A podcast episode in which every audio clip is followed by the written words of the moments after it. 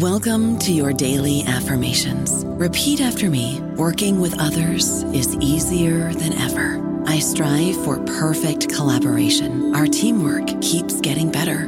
Yeah, affirmations are great, but Monday.com can really get you the teamwork you desire. Work together easily and share files, updates, data, and just about anything you want all in one platform. Affirm yes to start or tap the banner to go to Monday.com. Find a fresh take on a fall getaway to Wilmington, North Carolina and beaches. Enjoy hiking trails in a state park, fresh seafood with a side of live music, and fall festivals galore. Then live it up along the Riverwalk in Wilmington's historic downtown. With three island beaches, Carolina, Kure, and Wrightsville, and a vibrant downtown, you get the best of the Carolina coast all in one place. Plan your fall getaway at WilmingtonandBeachesVacation.com. With LuckyLand Slots, you can get lucky just about anywhere. Dearly beloved, we are gathered here today to. Has anyone seen the bride and groom? Sorry, sorry, we're here. We were getting lucky in the limo and we lost track of time. No, Lucky Land Casino, with cash prizes that add up quicker than a guest registry. In that case, I pronounce you lucky. Play for free at LuckyLandSlots.com. Daily bonuses are waiting. No purchase necessary. Void where prohibited by law. 18 plus. Terms and conditions apply. See website for details. Welcome to the New Books Network. Welcome to New Books and Religion, a podcast channel on the New Books Network. I'm your host, Lindsay Jackson. Why are Americans and American politicians more specifically obsessed with sex? Why, in the words of Janet Jakobsen, are gender and sexuality such riveting public policy concerns in the United States? In The Sex Obsession Perversity and Possibility in American Politics, Jakobsen answers this question by breaking apart the standard narrative that religion is primarily responsible for the moral regulation of sexuality. Instead, Jakobsen proposes taking a kaleidoscopic approach to better understand the dynamics of sexual politics. Using this approach, Jakobsen analyzes sex when it is the focus of the discussion and demonstrates how sex remains consequential even when it appears to be on the periphery. Jakobsen's kaleidoscopic approach allows the reader to see the complex dynamics of sexual politics and challenges the assumption that religion is the basis for sexual values. Janet Jakobsen is Claire Tow Professor of Women's Gender and Sexuality Studies at Barnard College, Columbia University. Hi, Janet, and welcome to the New Books Network. Hi, Lindsay. Thanks so much for having me. I really appreciate this chance to talk with you. It's absolutely my pleasure. Um, so let's start by talking about the origins of this project. What made you want to write The Sex Obsession? Yes, I often ask myself that question. Um, it has the book has sort of two um, uh, uh, points of origin. One is a longer term genesis, which is about a series of uh, collaborative projects that I've participated in um, ever since really I um, came to Barnard College and took up the directorship of the Barnard Center for Research on Women, which I um, did for 15 years. Um, and those are collaborations across uh, uh, disciplines amongst scholars. For example, I'm currently uh, involved in two uh, transnational projects, one with my colleague Elizabeth Bernstein in sociology on gender justice and um, economic justice, and one with my colleague at Columbia, Lila Abu-Lughod, on uh, gender and the framing of violence in relation to discourse about religion. Um, and also, just uh, I co write a lot because I believe in collaboration. And most importantly, especially for the origin of this book, with Ann Pellegrini on two projects one called Love the Sin, Sexual Regulation and the Limits of Religious Tolerance, and the other called uh, Secularisms, which is a, a global project about religion and secularism. And then finally, at the Barnard Center for Research on Women, there were a lot of um, collaborations between activists and academics that were about producing uh, knowledge in the context of social movements. And uh, those also were really formative to the book. Uh, and then I stepped down from BCRW in 2015 and I was interested in what was happening around me. And as you know, that was the start of the US election cycle. Um, and literally, I stepped down on, on June 30th, and um, a few weeks before Donald Trump had announced his a candidacy for the presidency of the United States with that trip um, down the elevator and his denunciation, in particular, of, of immigrants around questions of sexual violence. And so I really wanted to respond to that um, and to the ways in which um, it, the idea that that type of appeal to, um, you know, some sense of uh, uh, xenophobia and sexual violence could be the opening um, uh, commitment by a candidate for the presidency of the United States uh, is a very serious thing. And so I wanted to respond to that. Um, and what I found was in doing research uh, over the past five years is that the United States is sort of trapped in a political discourse that um, is divided between um, some idea that there are religious conservatives who embody that conservative conservatism most importantly through sexual conservatism um, and uh, secular liberals um, who are dedicated uh, to including gender equality and sexual freedom. Um, and that idea of a division between those two was everywhere. It was the common sense of American political discourse. You could find it in liberal publications. You know, I start out with a quote from the New Yorker in part because it's seen as one of the most, you know, sort of bastions of uh, American liberalism in, in the popular press. Um, um, and you could find it in conservative places too. And so I tried to understand this opposition why is it common sense when, for those of us who are trained in religious studies, as I am, um, the presumption that there is any singular position um, in what's broadly called religion on um, gender and sexuality is simply not true. Um, and yet, trying to say it's not true uh, in political discourse, you, you, you, just sort of disappear from the scene. So, um, people who have uh, various types of uh, sexual commit- commitments across religions or historical diversity across religion just are not available at all in um, public discourse. And I document some of that in the book. Um, and what I found was that this um, opposition between religious conservatism and sexual, sec- secular liberalism, um, uh, which we in religious studies would not find to be accurate, uh, nonetheless held political discourse in place. And it held it in place in an opposition that we were stuck in. There were two sides of an argument and only two, and each side was to be tolerated. Um, you know, in Love the Sin, Ann and I talk a lot about um, the way the ways in which some idea of tolerance forms political discourse in the United States. So we contrast, for example, religious tolerance to a broader, more open sense of religious freedom. Um, and what that produces is a stuckness. We go back and forth and back and forth between these two sides, and also a way in which we start to have to tolerate hate. That's what we say in I Love the Sin. And you can see it in the ways in which we have come in the United States to tolerate all kinds of, um, you know, very serious um, uh, white supremacy um, and take it as simply the representation of one side of political argument. And, um, you know, this was again um, uh, shown most clearly by our current presidents. You know, there are good people on both sides in relation to a white supremacist march in, in um, uh, Charlottesville, but the overall sense of needing to be tolerant toward these two sides rather than any substantive engagement with them uh, was part of what I was trying to get at, and and and hopefully create some space where it might be easier to talk in ways that are not stuck in this opposition. So I'm wondering if we could unpack this opposition that you're mm-hmm. pointing to um, a little bit. So, um, religious conservatism versus secular liberalism. Um, where what is the root of this opposition, and why do we tend to see these two as a as a binary? Yeah, or that's a, a yeah. that's a really great and helpful question. So.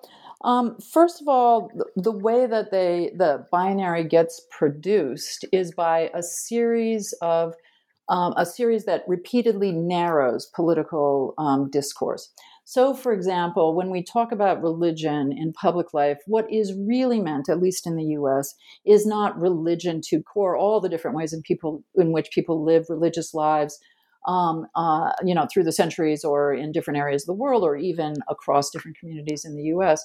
Rather, what is really meant is Christianity, right? And we can see this in the way that uh, religious freedom is currently invoked in the United States, in which religious freedom historically in the US courts has almost always been applied as um, applying mostly to Christian claims, not always or completely, but mostly. And certainly now it's Christian claims that stand up in, in the US Supreme Court. So, for example, when the court took up um, uh, the current administration's ban on travel from Muslim majority countries, uh, religious freedom was not central to the ways in which the court decided that that uh, ban was in fact constitutional. It was not invoked there. So religion gets narrowed to Christianity. Christianity then also gets narrowed. The diversity among positions across Christians in the United States is narrowed to an assumption that Christianity itself is conservative and it's conservative about values. And then those values are about sex. Um, and so what happens is we get something in which um, the broad diversity of uh, the way that people live their lives gets narrowed to a very um, specific idea in which religion and Christianity and conservative Christianity and sexually conservative Christianity all become seen as um, uh, uh, synonyms, as reference to the same thing. Um, and so it's that narrowing of public discourse that that I'm concerned about. Um, and you know, this comes from a couple of different places. One is what we in religious studies would call Christian hegemony. And what we think about in relation to that is the development of the idea of religion itself. Um, and we, um, Ann and I, in secularisms, argue that that development comes in part from the division between uh, religiosity and secularism in European and American modernity. So that, for example, within the Catholic Church historically, there used to be um, secular clerics and religious clerics, depending on um, what type of uh, priest, for example, one might be. Um, but then secularism became something that was separate from religion, and it became, secularism became the framework uh, within which we understood what religion was. And that idea that, um, you know, when we study, you know, in a secular university, for example, religion, we're studying something that fits a particular category, ties religion and secularism together. And it also turns out that historically, religion was based on the model of Christianity. Um, so, uh, for example, there's a, a book um, by a scholar named David Chidester in South Africa that talks about the ways in which the colonial period saw um, responses to religious practices in South Africa as either just like European um, Christianity or completely different, depending on what was happening in the colonial period. But it was always in relation to a Christian understanding of what religion is. And so that's what we mean by Christian hegemony in the study of religion. And that contributes to this narrowing of political discourse I'm talking about. And then within the United States specifically, there's a particular brand of Christian nationalism that is um, helped along by this Christian hegemony. If religion means Christianity, then to say that religion, uh, that the US is a religious nation, is also the same as saying that it's a Christian nation. And that's then tied to a whole history of the United States that, again, most scholars in religion do not see as accurate. Um, but it is the idea that the country was founded on um, Christian ideas and principles. And, um, you know, of course, first of all, this erases uh, the indigenous people um, who were here um, and have their own practices, which we may or may not think of as religious. Um, and um, in relation in erasing indigeneity, right, we get a story of a founding of the country, and then um, that founding was much more complex, um, and the commitments that people had was much more complex uh, than what we usually think of um, in the singular sort of uh, the Puritans came to the United States and that formed the entire uh, understanding of, of uh, Christian nationalism in, in, the United States. So um, those sources, these narratives about what religion is and narratives about what the United States are, then play into this specific question of religion and sexu- sexuality. So I'm going to ask you my next question, but it might be a little bit repetitive. But I just want to make okay. sure we um, unpack this before moving on. So in the book, you challenge the um, the standard and simplistic. Um, you argue a narrative that religion drives sexual politics and is the primary force behind sexual regulation. Why is it important to break this narrative down? Yeah, so just to give you an example here, and this is from one of those projects at the Barnard Center for Research on Women that I was talking about, I worked um, on a project with uh, um, an activist named uh, Tiloma Jayasinghe, who was at the time um, director of Sakhi for South Asian Women, which is a local organization in, in New York that addresses sexual violence in South Asian community. Um, and um, Sakhi, in trying to address uh, domestic violence, found itself trapped in this opposition, where on the one hand, um, you know, it was if we assume that religion is the source of sexual regulation and of gender hierarchy, then religion is somehow um, a, a, problem that is driving domestic violence. And we can, um, you know, argue that there are all kinds of other things that contribute to domestic violence. You know, economic anxiety, other, um, you know, commitments to uh, gender hierarchy that are shared across secular and religious sources, et cetera. Um, but the idea that religion is a special problem in relation to violence then put the South Asian immigrant community in a very problematic place because they would somehow have to undo their commitments to religion in order to address sec- sexual violence right so that the opposition is then set up you can either supposedly choose um, you know, gender equality or religious commitment. You can't have them both. When in fact, in the community, there are many people who are committed to both things, including people who participate in Sakhi.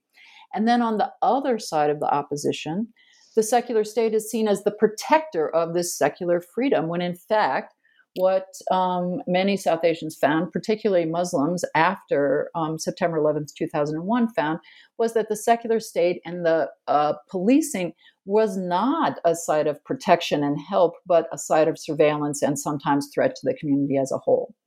Um, so that violence, the violence of the secular state that the community faced, disappeared. It was very hard to talk about because violence and gender violence in uh, particular supposedly came from religion.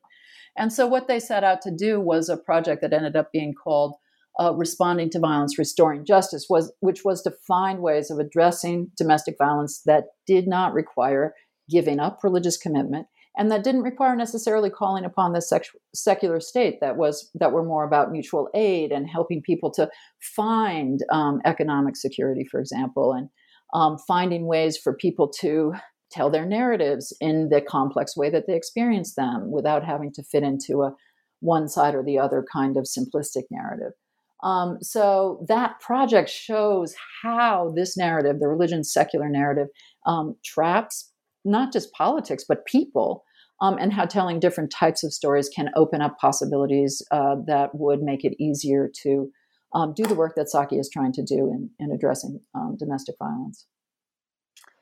So, you use the image of a spiraling kaleidoscope um, in order to better understand the complex dynamics of intersecting is- issues such as sex, gender, race, class, migration, nationalism, capitalism, globalization, healthcare, and war, to name a few. Um, can you describe the image of the kaleidoscope and how, in your estimation, it offers a more thorough understanding of sexual politics? All right. Um, so, what I've been describing so far um, is a back and forth oscillation uh, between these two poles of, uh, you know, supposed opposition, and we see this a lot where we move back and forth, uh, uh you know, between pro and anti um, on on various issues uh, without being able to break out into a different kind of convers- conversation. Um, and um, one of the things I was thinking about in the book is how would we try to describe this different kind of conversation? And um, I started with the concept that uh, Black feminists have developed, um, uh, which is usually associated with um, Kimberlé Crenshaw's uh, early articles um, on uh, intersectionality. Patricia Hill Collins has also developed important work along these lines. And I started thinking about um, intersectionality in a dynamic fashion. How do we talk about the ways in which issues are related to each other um, and yet are also moving around each other and um, uh, sometimes coming to the fore and sometimes uh, you know moving to the back uh, uh, uh the background of a of a given image. So um, you know, just as an example, um, as I was doing my analysis of the public discourse around the 2016 elections, and as you may know, the U.S. Um, is often described as being uh, caught in a culture war um, between, again, you know, sort of conservatives, sexual conservatives, and and um, more liberal positions, and the way that that um, uh, culture war was described, it seemed that it was always moving. So people would say, "Oh, you know." The 2016 culture war is very different. It's not about gender and sexuality any longer, although it clearly was. Um, uh, there were clearly a, was a lot of interest in the question of what would happen with judicial appointments, which has in fact been central to the current administration. Um, but um, the instead there were arguments that it was about economic anxiety or um, that again immigration was the central issue and immigration had in fact been a persistent concern in the culture wars uh, uh, starting from uh, pat buchanan's speech uh, about this in uh, support of uh, george bush's election. And so in the early 90s um, and so what we saw what i saw was the sense that issues were brought to the fore and others pushed to the background when in fact they were interrelated. They formed a pattern together. They were, to go back to the Black feminist term, they were intersectional. Um, and so I wanted to find a way to describe that movement in relation to each other. Um, and, and what I came to realize is that what this movement did was make it seem as if everything was uh, new again by focusing on a single issue, and we didn't have to analyze um, in our political life the ways in which these interrelations had persistent effects. So, just to give you um, one example, um, which is the way in which we think about sexuality as about a certain set of issues. So, there's, you know, gender issues around equal pay, um, gender equality, domestic violence um, transgender rights, um, and then there's sexual issues around same-sex marriage and and um, contraception, reproductive justice. Um, those issues are generally recognized as about gender and sexuality, and they go back and forth in this oscillating way.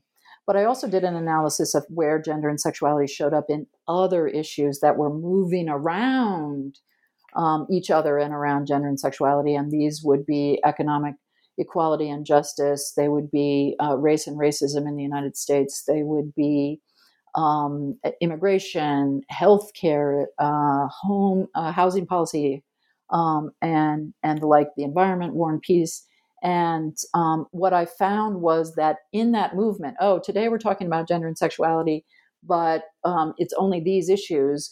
But when it's in relation to other issues, in fact, there's some consistency. Gender and sexual regulation are um, used by both Democratic and Republican administrations, for example, in holding in place a relatively uh, narrow set of, of policy interests. Um, so, um, you know, the ways in which, for example, um, someone like Bill Clinton would appeal to uh, tropes about specifically race and gender and sexuality around his uh, effort to do what he called end welfare as we know it. He had com- campaigned on this in 1992. Um, that his um, use of gender and sexual regulation around ideas about teenage pregnancy, which uh, Bill Bradley, who was senator from New Jersey at the time, very clearly states in the congressional le- record this is code for young, poor women of color. Um, and um, he appealed to these tropes as a way to make a major change to the Social Security Act of 1935 and changing aid to families with dependent children. Um, so you would not expect that kind of sexual conservatism, which is really what it was, and uh, you know, an invocation of of racist imagery as a way to promote economic policy. You know, Clinton also famously campaigned on the idea that it's the economy stupid, that the, the economy was separate from, for example, these cultural war issues. But in fact, he used them just as much. I don't know if just as much, but he certainly used them in ways that were similar to the ways that Republicans um, uh, used them. And it's that consistency um, in which we have a kaleidoscope where the pieces of the pattern move in relation to each other, but the patterns um, still are held within uh, the the center of the kaleidoscope. So I don't make as much of the, this as I might, but by the end, uh, you kind of, I think, have to uh, think about ways maybe to break open the kaleidoscope even. Um, but I'm trying to track those dynamics which produce what I call mobility for stasis. So we see movement on, gen- on gender and sexuality. We see movement between gender and sexuality is now the important thing, and uh, next week it's economics. Um, and yet, what we end up with is is a relatively constrained political discourse.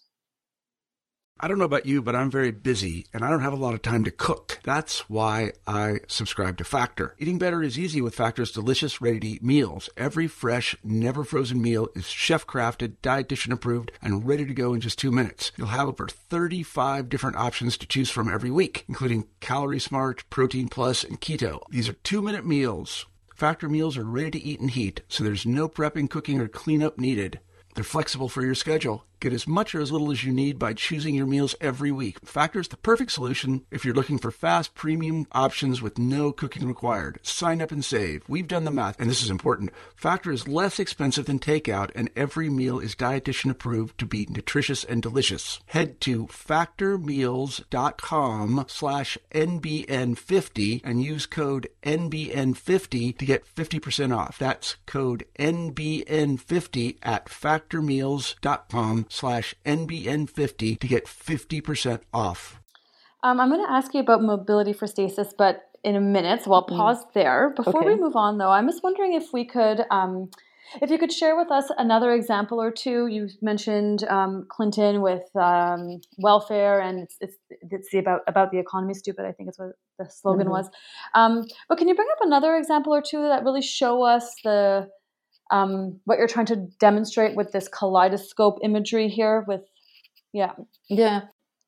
One of the things that happens is when you pull an issue out as a single issue right? So when you look at what's only at the center of the pattern in the kaleidoscope and you don't look at its relation to um, other issues what happens is that those other issues can operate without um, with great power and yet without um, taking responsibility for them. So just to go back to the welfare reform example, and then I'll I'll return to what some of the other examples are as I looked at different um, presidential administrations. When I read the congressional record for uh, about uh, the debate over welfare reform, I did what is called coding, and what that means is is that you track how many times references to different themes show up. And the way we used to do this, now you can do it with uh, you know digital uh, tools almost instantly. But we would highlight, literally go through the text and highlight uh, in different colors. And so in this example, I was using green for economic issues because it was supposed to be the economy only, uh, as Clinton presented it, and pink for this talk about teenage pregnancy and and uh, gender and sexuality. Um, and what I found in the congressional record, it surprised even me, which was there was a few greens here and there, a little bit of talk of the economy, you know, some reference to the law that was being changed, the Social Security Act, but mostly it was just pink. It was just gender and sexuality.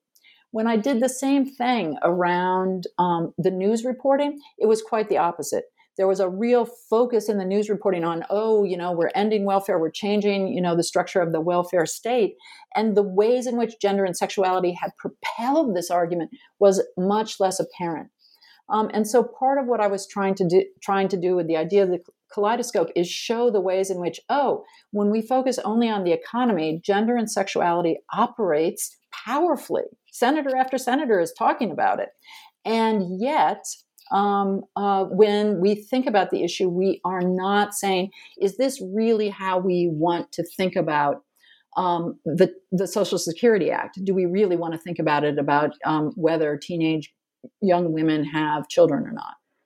Um, and in fact, one of the things that came out of uh, the bill that was eventually passed and signed by President Clinton um, is support for something that's called marriage promotion.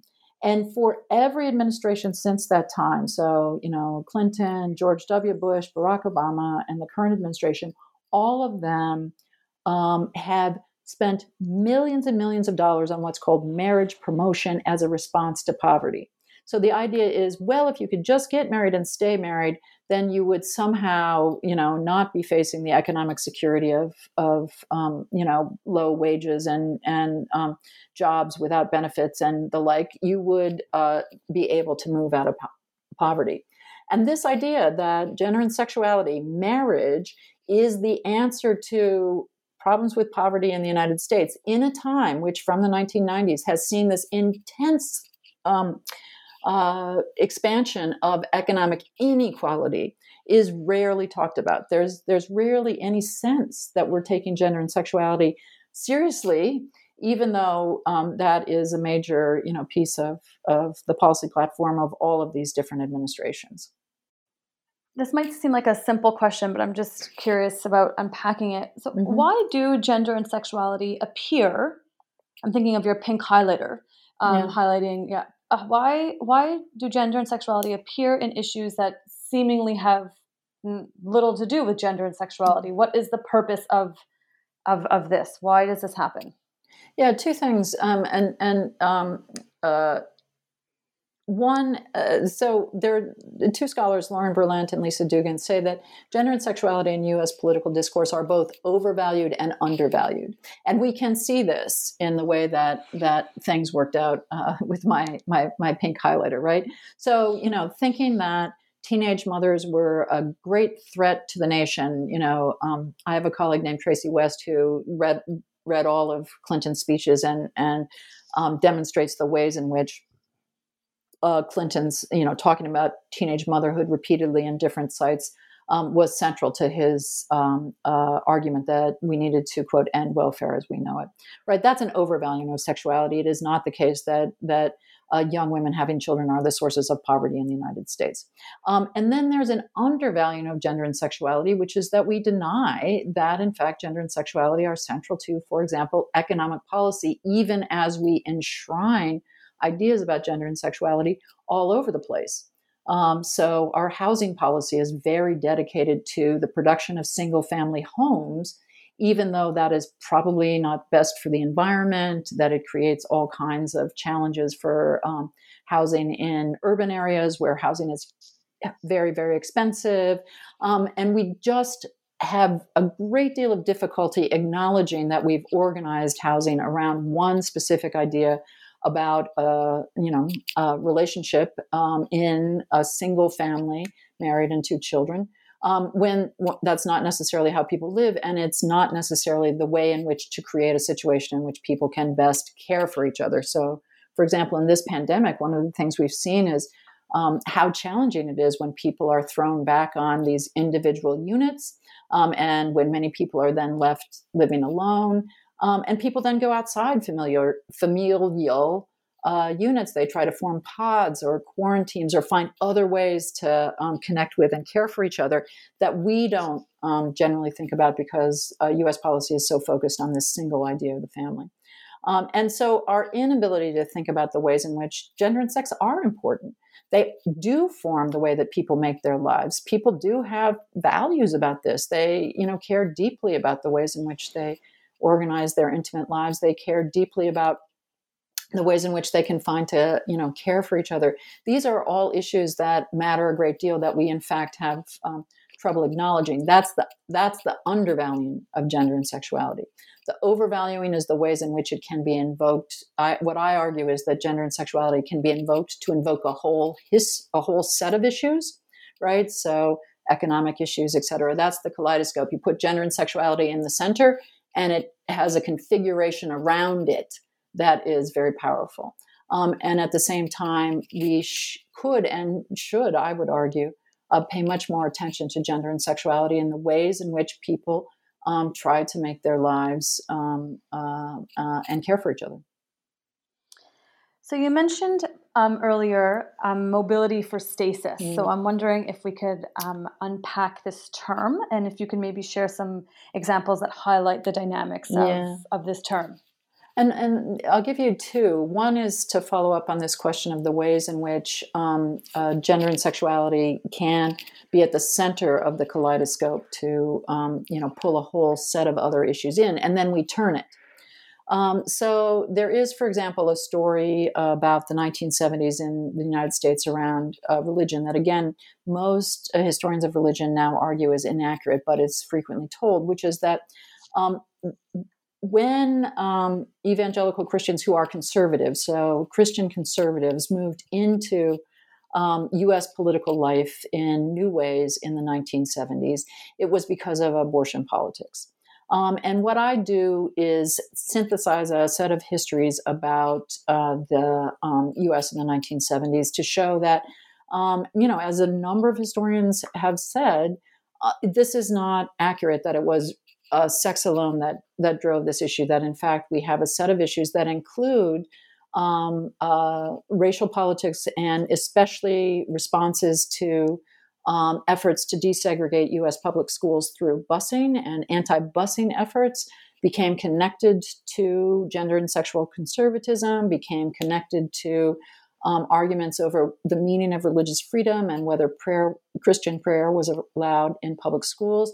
But those also became connected to anti-communism, um, and um, you know through figures like Billy Graham or through um, uh, connections to uh, right-wing organizations like the John Birch Society, um, and it became you know connected to a broader set of uh, economic issues that are tied to this question of the nuclear family becoming the quote traditional family, even though it was really a formation that only became predominant in the US after World War II, but with suburbanization in particular, it became important. And all these things became a constellation. Um, and that constellation moves around. So sometimes what comes to the fore is gender and sexuality, and we say, "Oh no, it's um, you know, abortion pol- politics is the problem." And if we were just to remove reproductive justice from the way people talk about um, uh, politics, everything would be okay. Um, and now, one of the things we see is that some people are now reading this history as if, oh no, it's all white Christian nationalism because that has come to the fore in certain ways, and we shouldn't talk about uh, gender and sexuality because you know that takes away uh, focus on race. When in fact these things are intertwined. That's what intersectionality means, and that not being able to address the relation between racism in the U.S.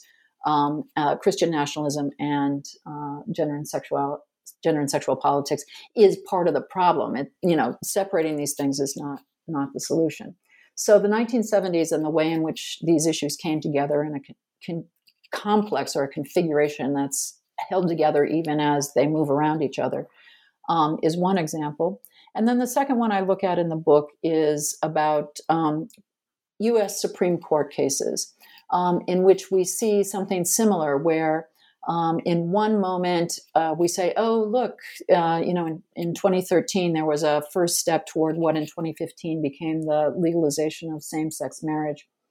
And, um, you know, we're making progress on gender and sexuality, even as, and what I show is, in fact, in the very same week as the um, uh, beginnings of this opening to uh, same sex marriage, which in that case in 2013 was the um, declaring of the Defense of Marriage Act unconstitutional. So we have this focus on progress for gay and lesbian rights, even as uh, the same week it was announced that uh, uh parts of the Voting Rights Act would uh, no longer be enforced. Um, and that decision, which was in a case called uh, Shelby County v. Holder, um, is having tremendous effects on um, the current electoral process because states that at one time had to um, uh, submit to federal oversight about plans with regard to voting restrictions have been enacting all kinds of voting restrictions that have had very similar effects to the ones uh, from before the Voting Rights Act, which is to make it harder for, uh, particularly for people of color to vote. And so um, that sense that um, there could be this focus on progress for gender and sexuality. And it really did. I again do an analysis of the press coverage during that week, and there was much more coverage on progress for gender and sexuality, in part covered over uh, the ways in which uh, the country was really shifting back uh, quite directly on, on questions of voting rights, and that the import of that decision um, really was diffused by its um, relation to talk about gender can you more um, succinctly sort of define what you mean by mobility for oh, of course, mobility yeah, for sorry. stasis? Yeah, no, that's okay. I, I, no, I, I, in my notes I had that one as you know right up front. So um, yes, so um, so what I mean by mobility for stasis is this.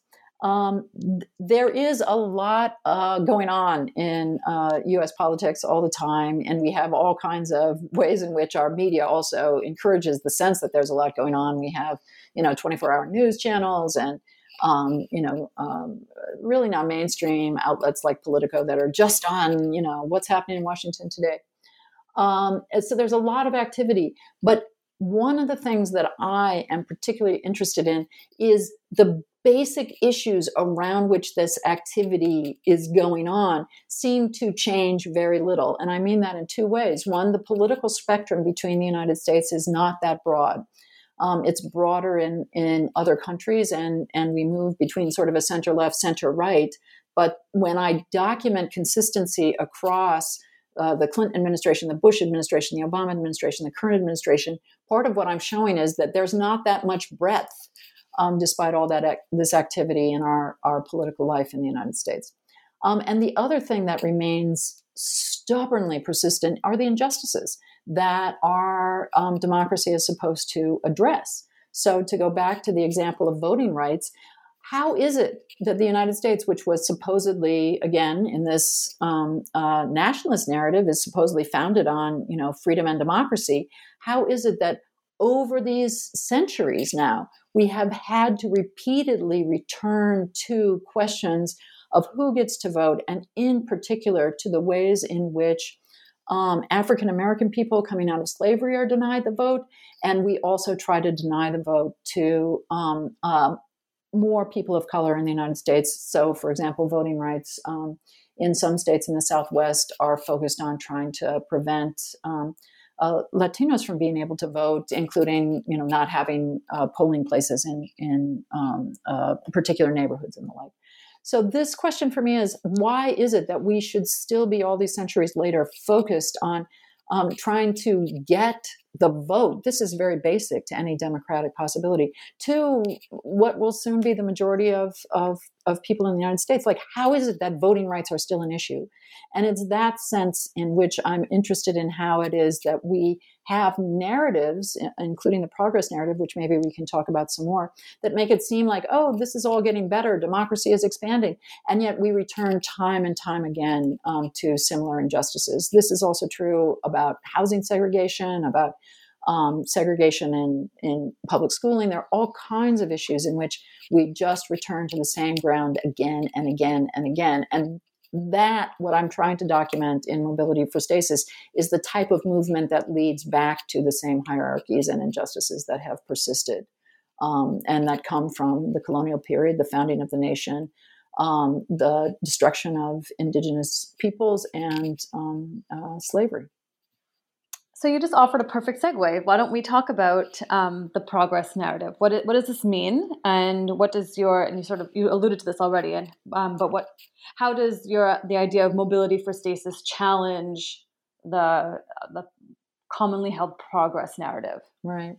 And the progress narrative has different um, uh, versions to it or aspects to it. There's one sort of bigger narrative that um, is associated actually with the relationship between religion and secularism, and then there's a narrative that's specific to um, U.S. nationalism. The bigger narrative is that um, humanity is making progress and is moving from uh, resolving conflicts around violence or uh, political force in a way in which you know life is brutish and, and short to the ability to um, resolve conflicts peacefully um, without force uh, and through what um, Jürgen Habermas calls the, the, the, the, force of the better argument, right? So that there's a move toward reason um, as resolving uh, political conflict rather than, than political violence.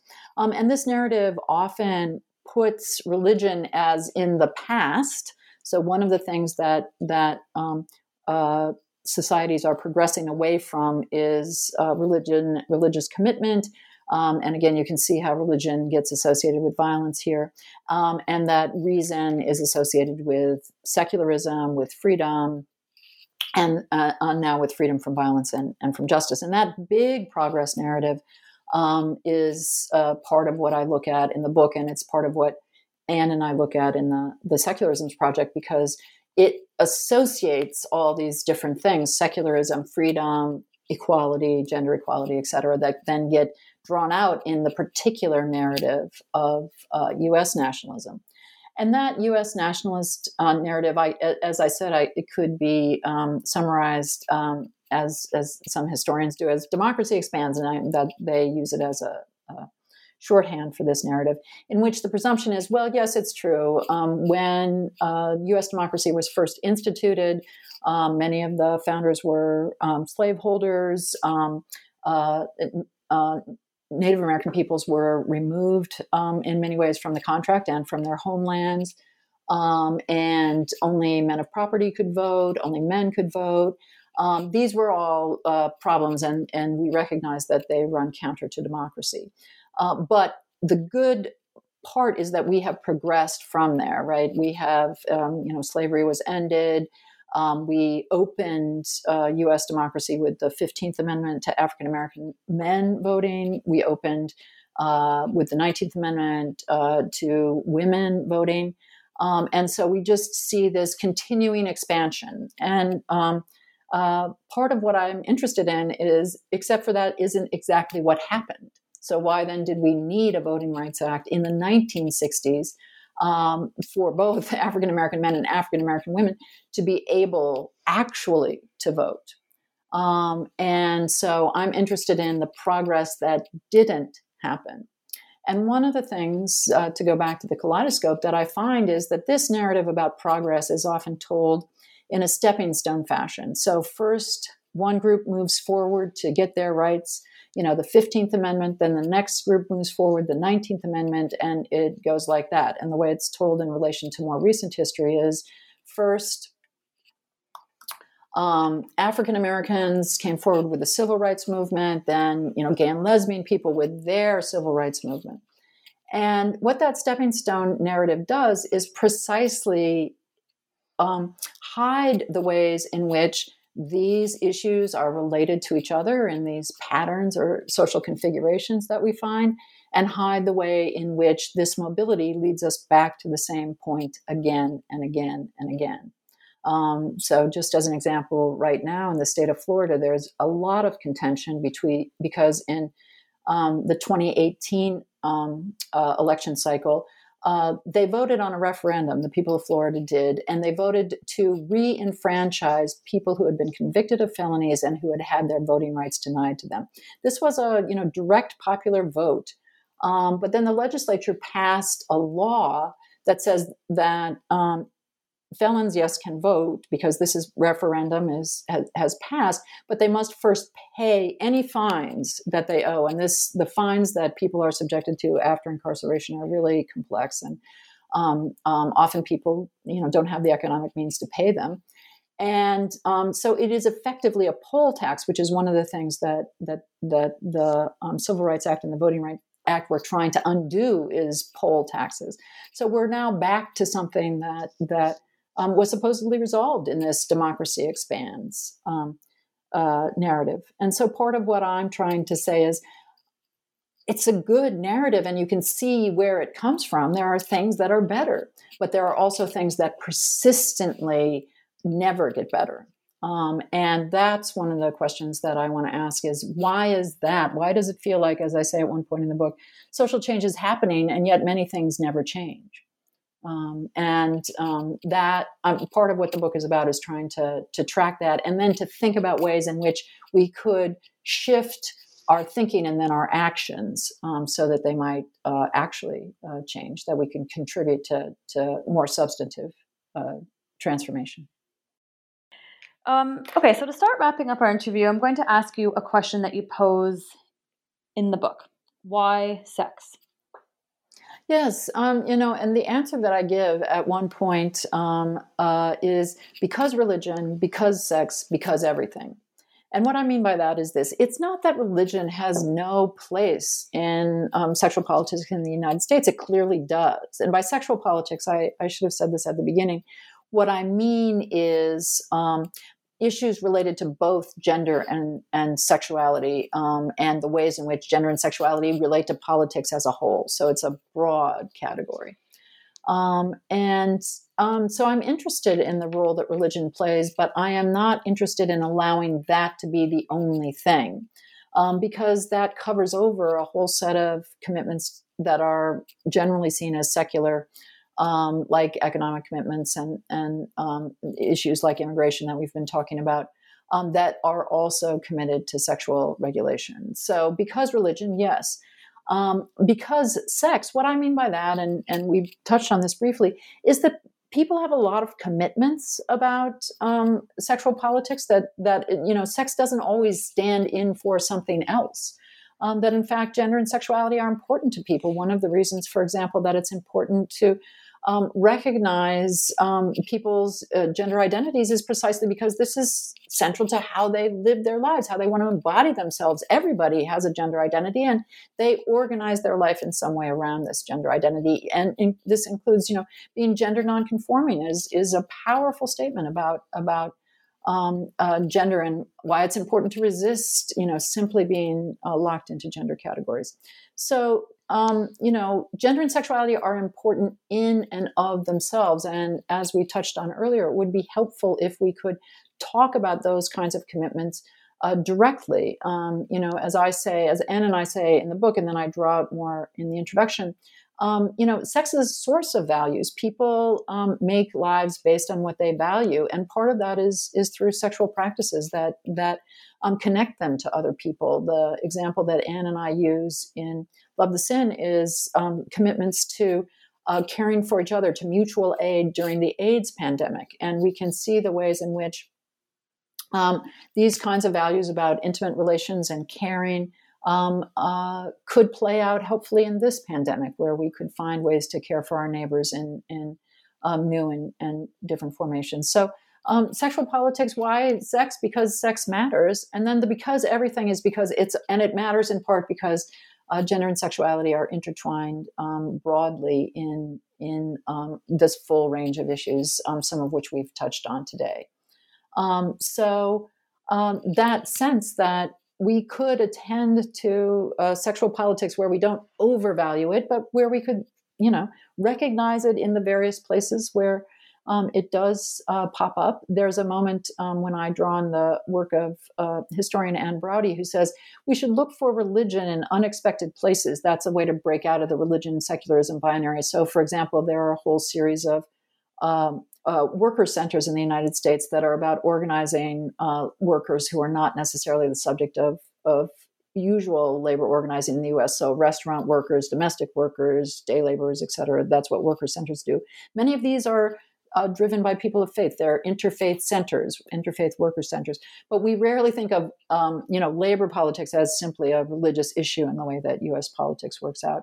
Um, and similarly, I argue that we should think about sex in the places that it shows up, unexpected places though they may be, and that in doing so, we could open up uh, politics in a different way. That by uh, allowing, for example, a recognition of the ways in which people need people beyond their individual families um, as so many people are finding who are trying to educate their their children online right now where yeah we need schools right we need people who care for children who are not just the parents of these children um, that thinking about sexual politics more broadly could also provide a way out and a way to rethink a number of issues, such as the relationship between gender and sexuality, housing, and um, the environment, or gender and sexuality, housing, and urban policy.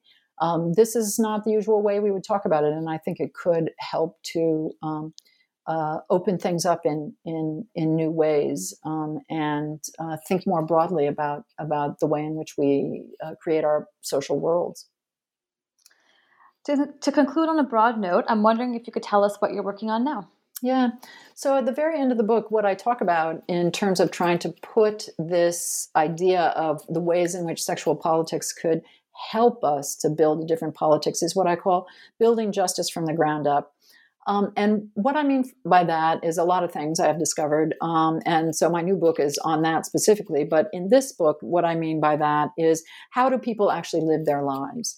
Um, let us start there. So rather than saying, we know what is a good uh, arrangement of gender and sexuality, it is, you know, uh, heterosexual marriage, therefore we will spend all kinds of you know public monies tax monies on marriage promotion even though there's very little data that shows that this helps people either stay married or get out of poverty um, but instead justice from the ground up looks at how do people live their lives and how can we attend to that in ways that create social policy that that help them to realize their values. And I turn here to um, uh, disability activism in particular. My partner is lives with a spinal cord injury and uh, uses a wheelchair, and I'm interested in the ways in which um, attending to the needs of disabled people, and there's no single paradigmatic, you know, disabled person.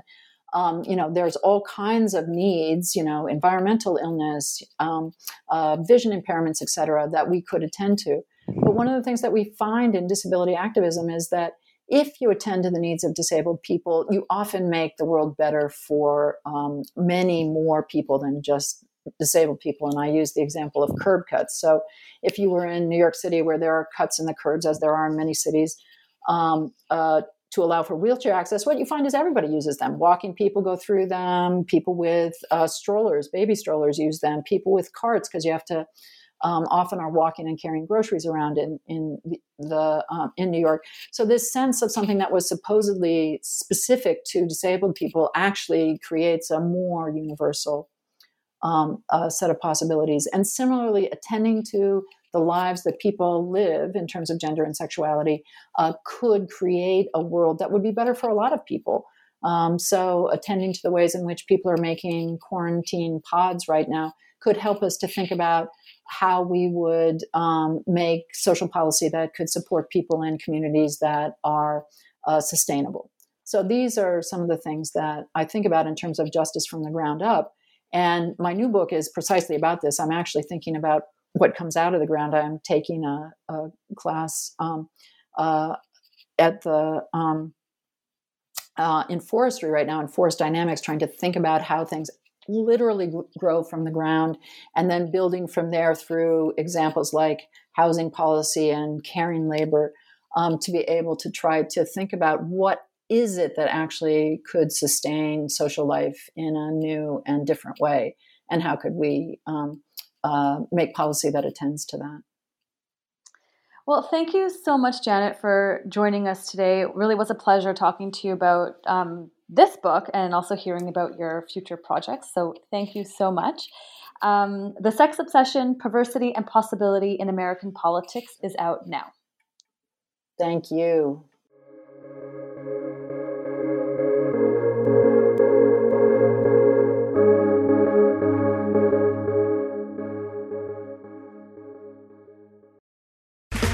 Okay, round two. Name something that's not boring.